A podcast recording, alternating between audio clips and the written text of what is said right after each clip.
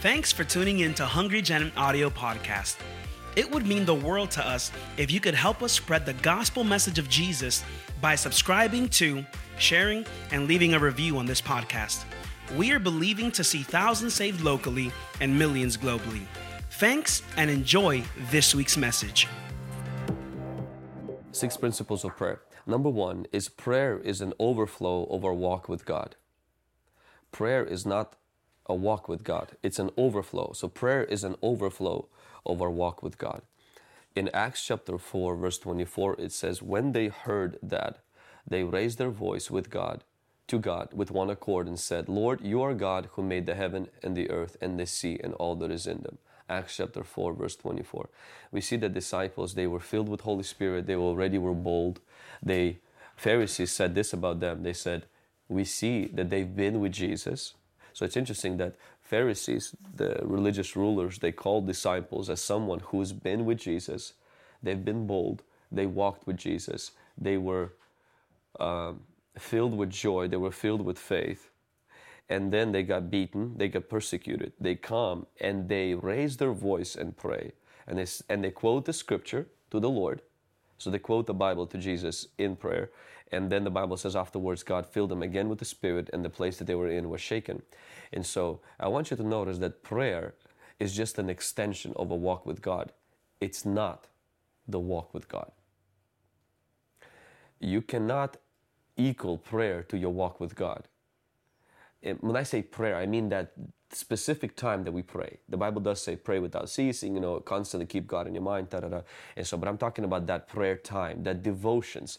And I like to, I, I, I coined that uh, thought from um, Keith Green.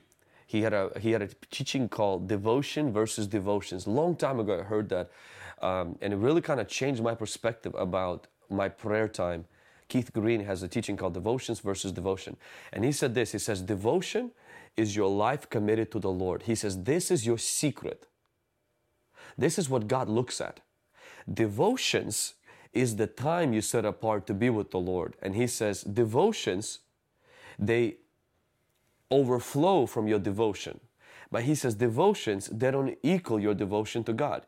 So you have to see your relationship with God as not your devotions, but as your devotion to God. God sees you in the terms of your commitment to Him, not your commitment to prayer. This changes everything. And therefore, therefore, it explains why some people can have a great relationship with God and not have a great prayer life. Now, at first, it will seem like I'm going to contradict the rest of the five points. I'm not. Because this is the foundation. Now, how many of you know that you have a house and foundation is not the only thing that's in the house? Like, if you have a great foundation, you're not necessarily gonna live there. You need to have walls and the roof. So, but without this, this is the foundation. The other principles of prayer are just the walls and the roof, but this is the foundation. The foundation is this is that your relationship with God is not contingent, it's not based or built on your prayer life. It's based on your commitment to Him and your trust in Him and the fact that you understand He loves you unconditionally. You're saved by His blood. You're, in, you're indwelled by the, His Spirit. You're infilled by the Holy Spirit. And that, and you can go for days. There are people that will go for days and without weeks. And while they still need to pray, but their relationship with God is intact and God can speak to them, you're like, well, but that's just not fair. How come they didn't pray? Their understanding of their relationship with God is what saves them. And that is a proper understanding, is that you walk, you live, and you breathe with God. You're committed to Him, whether you pray or you don't. You're constantly, it's, it's like marriage. Okay, I can be in Ukraine for, let's say, I can go to a trip to Ukraine for two weeks and not see my wife. Okay, I am not in any way divorced from her. Actually, I, am, I can talk about her in Ukraine. I can post about her, and I can still be in a great relationship with my wife, even though I haven't seen with her, seen her. Why? Because it's based on the covenant. It's not based on the time we're currently spending. And so we have to change that. Now, this again is not a license like, well, great. I always felt that that's one of the reasons why I don't pray. No, that's not. so thank you, Vlad. Can we can we end at this point? yeah, yeah. I got happy for a moment, yeah. And so, so all, all, of you who are not consistent with your prayer, this is really the only time you, I'm going to give you to breathe and, and to say, okay, praise God. I, but honestly, that's, that's scriptural. This is scriptural. This, there is no verse in the Bible where we are told to pray every day. There's not one verse. The first commandment has nothing to do with praying regularly. It has to do with loving God. It's not limited to a time you spend with Him. It's limited to the condition of your heart.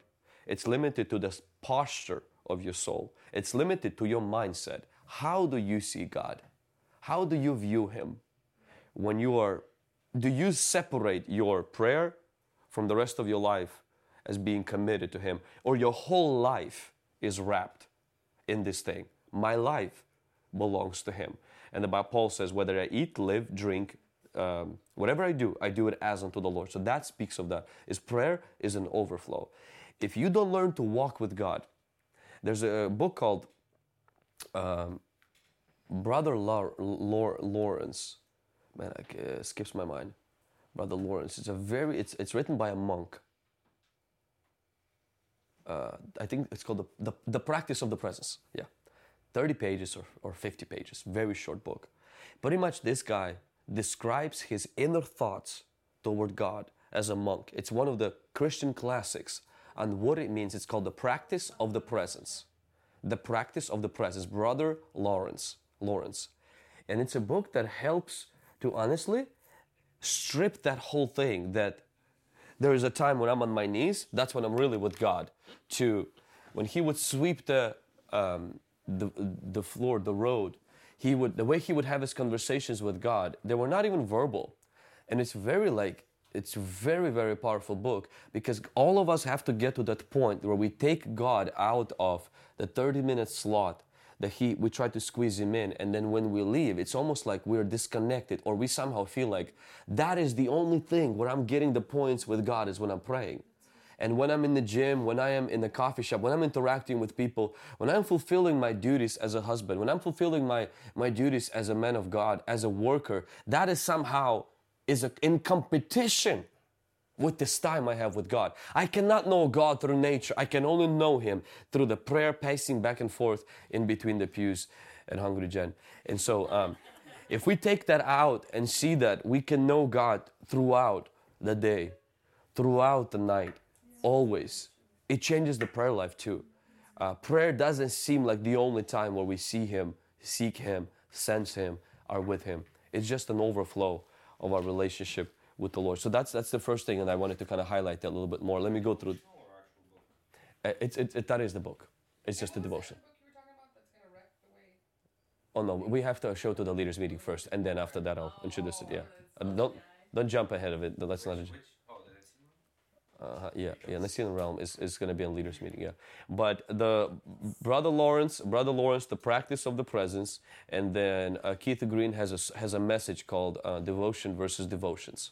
It's it's a video message. It's not a book. The, and he I think has a blog, devotions versus devotion. Uh, number. Green isn't like the, the singer. Mm-hmm. Yeah. yeah, he died like a thirty something or you yeah. Yeah, but here's a video. Yeah, he, uh, there's a written written version of it, but I'm not sure if it's on the Wiz website. Yeah. No, the video. I watched the video, and I think that I, I think I read the blog, and but I'm not sure if it's on his website. I just saw the written like a uh, transcript.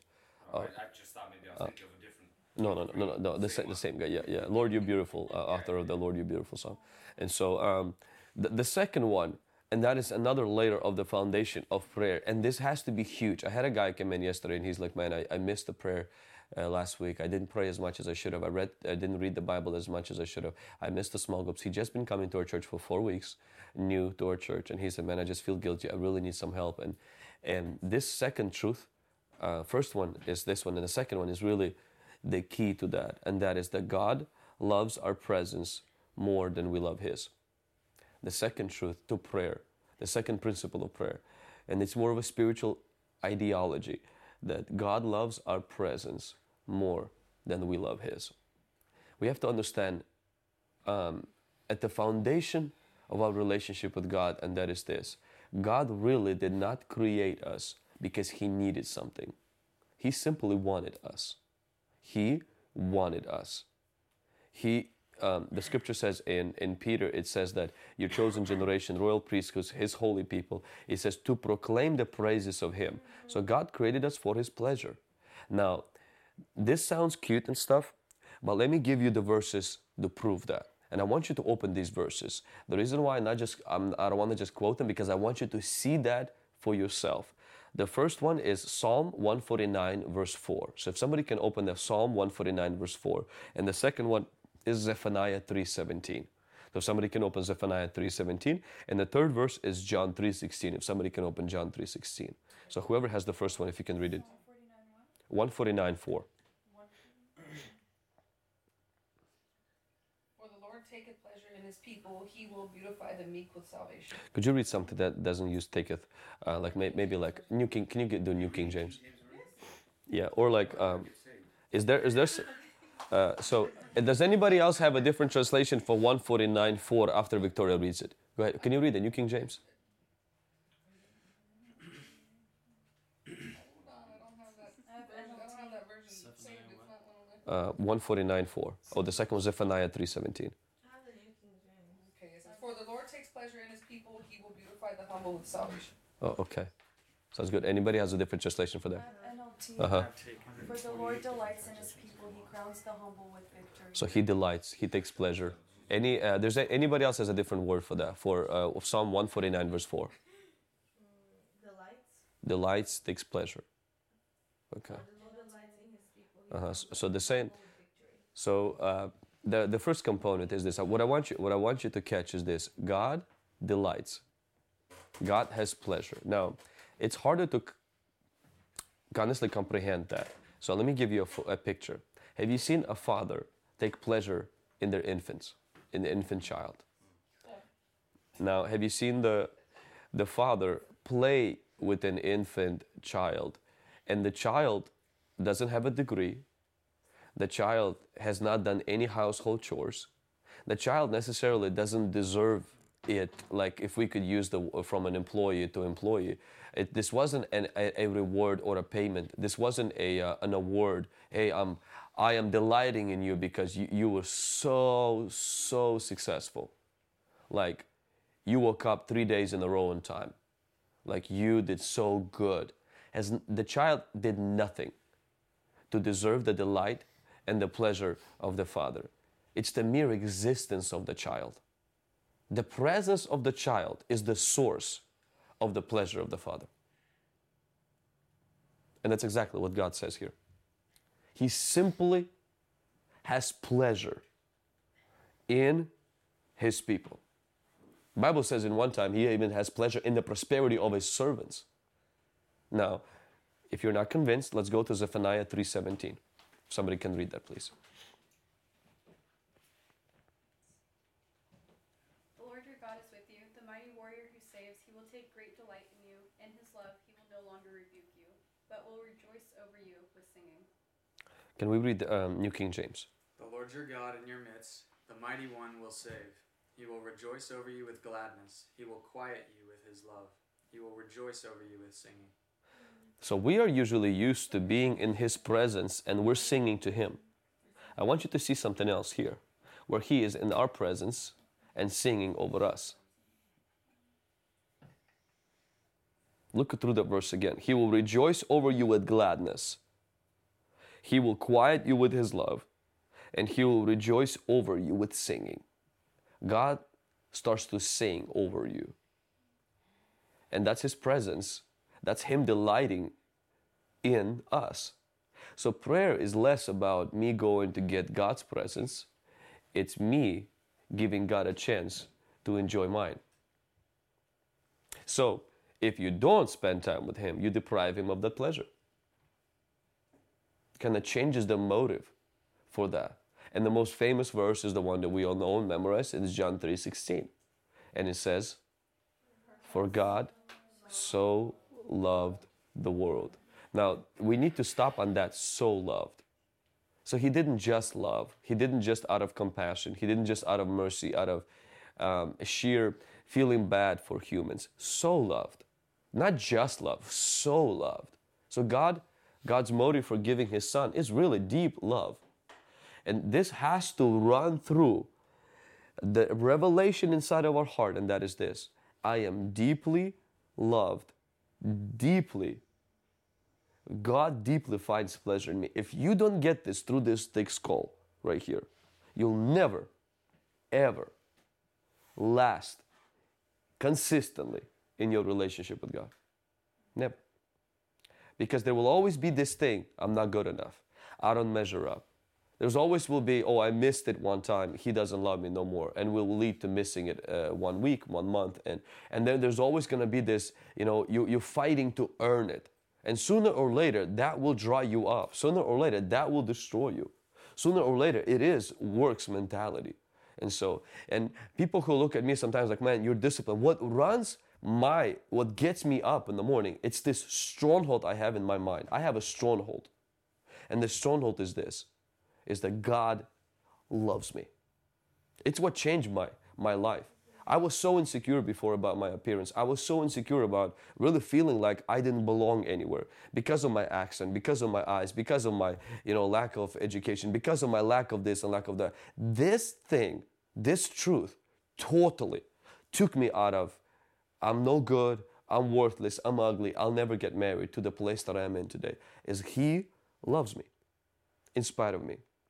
He loves me for who I am. And I remember when I was praying one time, I said, Lord, you know, heal my eyes and everything. And I really felt this, this overwhelming love. And, and I've almost felt this in my heart. I can't give you a verse for that, but it, it just felt it. He said, What if I like you the way you are? He said, What if I don't have a problem with that? He said, Why does that bother you? What if just, just the way you are, I enjoy you like that? And I said, Well, but the other people, he's like, Who is the other people?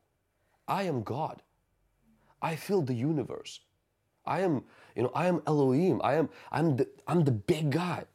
And why do you, why are you bothered by other smaller little people's opinions? And that really became my stronghold. And that today is a driving force for my relationship with God. And I just pray that if you lack the drive and the motivation for prayer, what, what is your stronghold? What, what is the thing that you have behind the scenes there that is driving? So you can come right here. There's a right spot right here. Well, what is the thing that drives it? Is it fear? Is it religion? Is it like some kind of a works mentality that you're trying to constantly earn? And maybe that's why you're you're maybe like feel like you're burned out or, or this and that. And if you don't have that, you will be burned out. Because the only thing that can sustain lasting, I'm talking about decade, decades. I'm talking about once when maybe you're not gonna be in the staff. I'm talking about years down the road. It's not gonna be like, well, I need to pray. Why? Because somebody, somebody's gonna be like watching on my thing. But, but this thing that I'm loved, I am loved, and He wants to be with me. He chases me. He pursues me, and it's me just responding. I'm not trying to initiate His love. I'm just trying to respond. I'm trying to respond to that love and to that passion of His that He has toward me. And so that's the second principle. The third principle of prayer, and that is we go to prayer to be with God not to find Him. We go to prayer to be with God, not to find Him. Prayer has its you know importance: petition, intercession, thanksgiving, confession of sins. Prayer has that place where we are you know speaking in tongues, but the core of it is to be with God. I want you to open. Uh, let's have somebody open Matthew six six and somebody else open Exodus twenty four twelve. So Matthew six six. Could you open um, uh, Exodus 24 12. And can somebody open Matthew 6 6? And if you could be kind to read it in the New King James uh, Version. Who has Matthew 6 6? 24 12. Yeah. You, when you go, pray, go into your room, and when you have shut your door, pray to your Father who is in the secret place, and your Father who sees you in secret will reward you openly. So when you pray, go to your room, shut the door behind you, pray to your Father who is where? Okay. Have you noticed that in Matthew 6, Jesus talks about pray to your Father who is in before? Who is in heaven. Okay. In here he says, when you go to your room, pray to your Father who is where? He just moved. From there to here. What is that secret place? It's where you're at. You close the door, you focused on Him, pray to your Father, and I love the fact that Jesus does not say, who, is, who pray to your Father who is in heaven. So He is already there where you're at. He's not just watching you there from heaven and then he's going to reward you publicly. He says, Pray to your Father who is in secret place. So you go to prayer not to find him, you go to prayer because he's already there. So you have to think of prayer like that. Is I don't go to chase for him. Now, the Bible does say to seek the Lord. The Bible does say to pursue the Lord. So what does that really mean? It does not mean that he plays hide and seek. Yes, it does say that it's the glory of, of kings to uh, search the matter out. It's the glory of the Lord to hide the matter. Um, God does not hide from us, He hides for us. But how does He do that? So when I seek my wife, it does not mean that she's somewhere in the closet in my house and I need to figure out which one she hid herself. When a husband, let me, let me replace the word seek with pursue. When a man pursues a woman, does that mean he's chasing her down the park because she's running from him? It could be, but that's an The, the, Like you're talking about, there's a different uh, depth and understanding. Yeah, yeah, there you go. the woman in the park and the woman who's your wife. if, if, if you, you're chasing a woman like that, you either, uh, you either have a, you, you, you either have a big problem. Yeah, you need deliverance, huh? Yeah, or you or you're six. you're six years of age. but typically, when a man pursues his wife, it does not mean, it does not mean a physical proximity. It means emotional proximity. It means an emotional pursuit. So it means physically the person is here. I'm emotionally trying to come to that same place.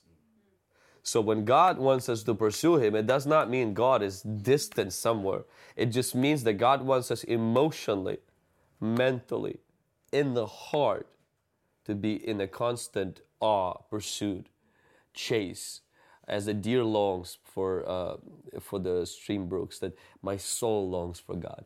And so that removes the striving from trying to get God down to my prayer room. It completely takes it off. Where you love, you come with this mindset. He's already here. He's already here. So the goal now is not for him to come here. It's just for me to get my butt out of my bed and to drag it here. That's the goal. The goal is not to bring him here because he's already in the secret place as I got there. And one of the reasons he wants us to close the door is because married folk know intimacy happens behind closed doors and God wants intimacy. And so, and if we read the second Kings, uh, uh, the Kings chapter, uh, I, I, I apologize, Exodus 24 12. Whoever has that in New King James. 24 12. Yes, ma'am. Then the Lord said to Moses, Come up to me on the mountain and be there, and I will give you tablets of stone and the law and commandments which I have written, that you may teach them. So notice how the Lord said to Moses, Come up to the mountain and what? And be there. Be there. He didn't say pray. He didn't say, he just said, Be there. And then Moses went up there. The scripture actually says the cloud of the Lord descended, and for seven days he was just there. And God completely lost track of time and um, didn't care about time. And then he says this He says, Once you're there, you're not, it's not going to be a waste of time. And the reason why is because I will give you the law that are written on the tablets, the commandments, and the statutes. And he says, and then you're going to teach them. Meaning everything you're going to teach, it's because you went to be there with him. And so um, there's a power of being there. You know, there are people who get abducted by aliens, who claim to be abducted by aliens. They come back with interesting information about the world. Um, there is stories about the giants, the watchers, the people who left their abode in the heavenly realm and came to Sodom. It's one of the reasons they're saying that God destroyed Sodom. It wasn't just because of their wickedness, it's because of the information that was shared by the beings that were spiritual. They brought this intelligence into Sodom, and people start really doing things based on this intelligence. And God did not want our world to come building this world and the intelligence that come from other sources that's not him especially those sources that rebelled against him. But please understand make no mistake god is completely open to share secrets his intelligence his wisdom and his insight with this world and he wants be the only one. He almost like he exclusively offers himself to the humans, and he does not want us to go to the lesser beings, especially the ones in rebellion to him, to get information from. And so you're not just coming in to enjoy his love, coming out feeling a little bit better, on a higher mood, better mood, because you know then redu- that's reducing drug, God to a drug. God is not a drug. God is not a high that you feel, but you surely will feel better. And so coming to his presence to be with him instead of just to find him makes a huge difference in prayer. And now let's kind of dive in into practical thing number four, um, and that is we pray in the spirit. One of the ways we access that information, one of the ways we access his heart, one of the ways we access that realm is in prayer, praying in the spirit. In 1 Samuel chapter 30, verse 6, that, uh, David says that David strengthened himself in the Lord his God. So the way you can strengthen yourself automatically the way you can build your own spirit in prayer is to praying in the spirit. Ephesians 3.16 it says that according to the great to the riches of his glory be strengthened with might through his spirit. So you can strengthen yourself through his spirit in the inner man. It's not saying god will strengthen you. So uh, 1 samuel 36 and ephesians chapter 3 verse 16 um, I want you to notice the common, uh, common denominator in these two more verses, Jude 120 and 1 Corinthians 14 4. So 1 Samuel 36, David strengthened himself in the Lord. Ephesians 3:16, be strengthened with might through his spirit in the inner man. Ephesians 3:16. Jude 120, it says, build yourself up on your most holy faith, praying in the spirit. And 1 Corinthians 14:4, he who speaks in the tongue edifies or builds himself up. So, this is God giving us permission to turn prayer into a gym, turn prayer into a working out session. The problem with us a lot of times in prayer is where our spirit muscles are weak and our emotional muscles are big. And how you know that? It's when your emotions begin to dictate the truth to you. Your mood becomes Lord in prayer. God doesn't love you. You're far from God. Look at all the bad stuff that is happening. You probably have a demon. Um, you know, you're cursed um, and all of this stuff. And what happens? It's emotions telling you, based emotions, your soulish person knows only the circumstances. So based on that, it runs the algorithm, it runs everything, and it comes to you with this thing. I have come to the conclusion your life sucks. Okay? And honestly, like, and you, because of that, and you dissect where the emotions got that information, like, you know, you're right, actually. Yeah, I was the bad over there. My car broke down. My finances are struggling. I'm not in a relationship. Um, yeah, I'm being overlooked. I did not get recognized there. Um, I have trouble with this. I have trouble with that. You know what? Actually, my life's always been like that. Yeah, I suck. Uh, actually, my life is, is really, really terrible. But there is a spirit being there. And the Bible says that when you walk into prayer, you can pick up the gear. So prayer is not also this thing where I just come in and I just wait. Because if you do that a lot of times, the emotions can take over and emotions can be very deadly. Prayer is also this thing where I take the, the weights and I begin to build. And God says this I am not going to build you. God says, You do that yourself. By what? Praying in the Holy Ghost. So you pray until what? Until emotions shut up and the Spirit starts speaking.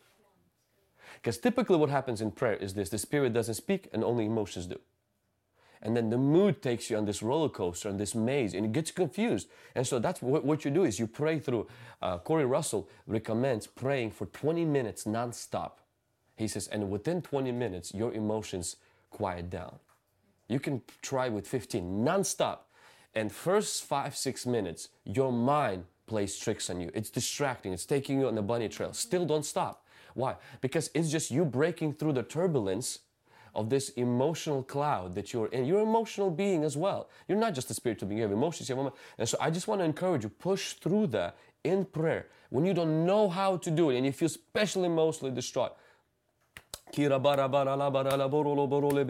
just pray, pray, pray, pray, pray, pray, pray, pray, pray, pray, pray, pray, pray, pray, pray, until something snaps.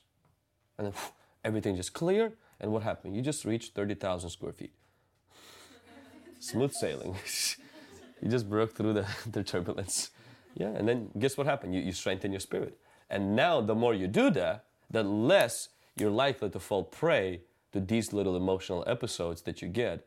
and more likely you become a more of a spirit being who lives out of your spirit than lives out of your soul. The best part about it is when you get to that, you begin to speak to your soul. When you don't get to that, your soul speaks to you. It always tells you its own version. It tells you, it's like a weather report. Every day it tells you what's going to happen. And then it tells you how bad everything is. It, the soul, like, literally doesn't shut up. It's like, I didn't ask for your opinion. I know, but I just want to tell you. While I'm at it, you know, I really care for you. Yeah, I just really need to, it's a CNN, fake news. And so it gives you its report. But the moment you break through, guess what happens? You come and you start telling your soul. Remember how David did it? He says, Oh, soul, why are you disquieted in me? I will yet praise I will yet. It's interesting. He differentiates his spirit from his soul. He says, You're discouraged, you're disappointed, you're pissed, you're angry, you're cranky. I will praise God. And he tells his soul what's going to happen. What happened? Because the Spirit took over. Otherwise, when we don't live in that, guys, the soul constantly speaks to us. And so there's that building of the Spirit in prayer that happens regularly. Number uh, five is we pray through the scriptures. Through the script, we pray the. I'm sorry, I'm sorry. We pray the scriptures. We pray the scriptures. Remember how I mentioned how apostles got together and they prayed the scriptures. We pray the scriptures, especially when what God says and what we see contradicts. You pray through the scriptures. Lord, you are God who made heaven and the earth and the sea and all that is in them, and by the mouth of your David's servant you said. They're praying the scriptures. When there's a contradiction between, between what God said and what is happening, pray the scriptures. Pray the scriptures when you don't feel God.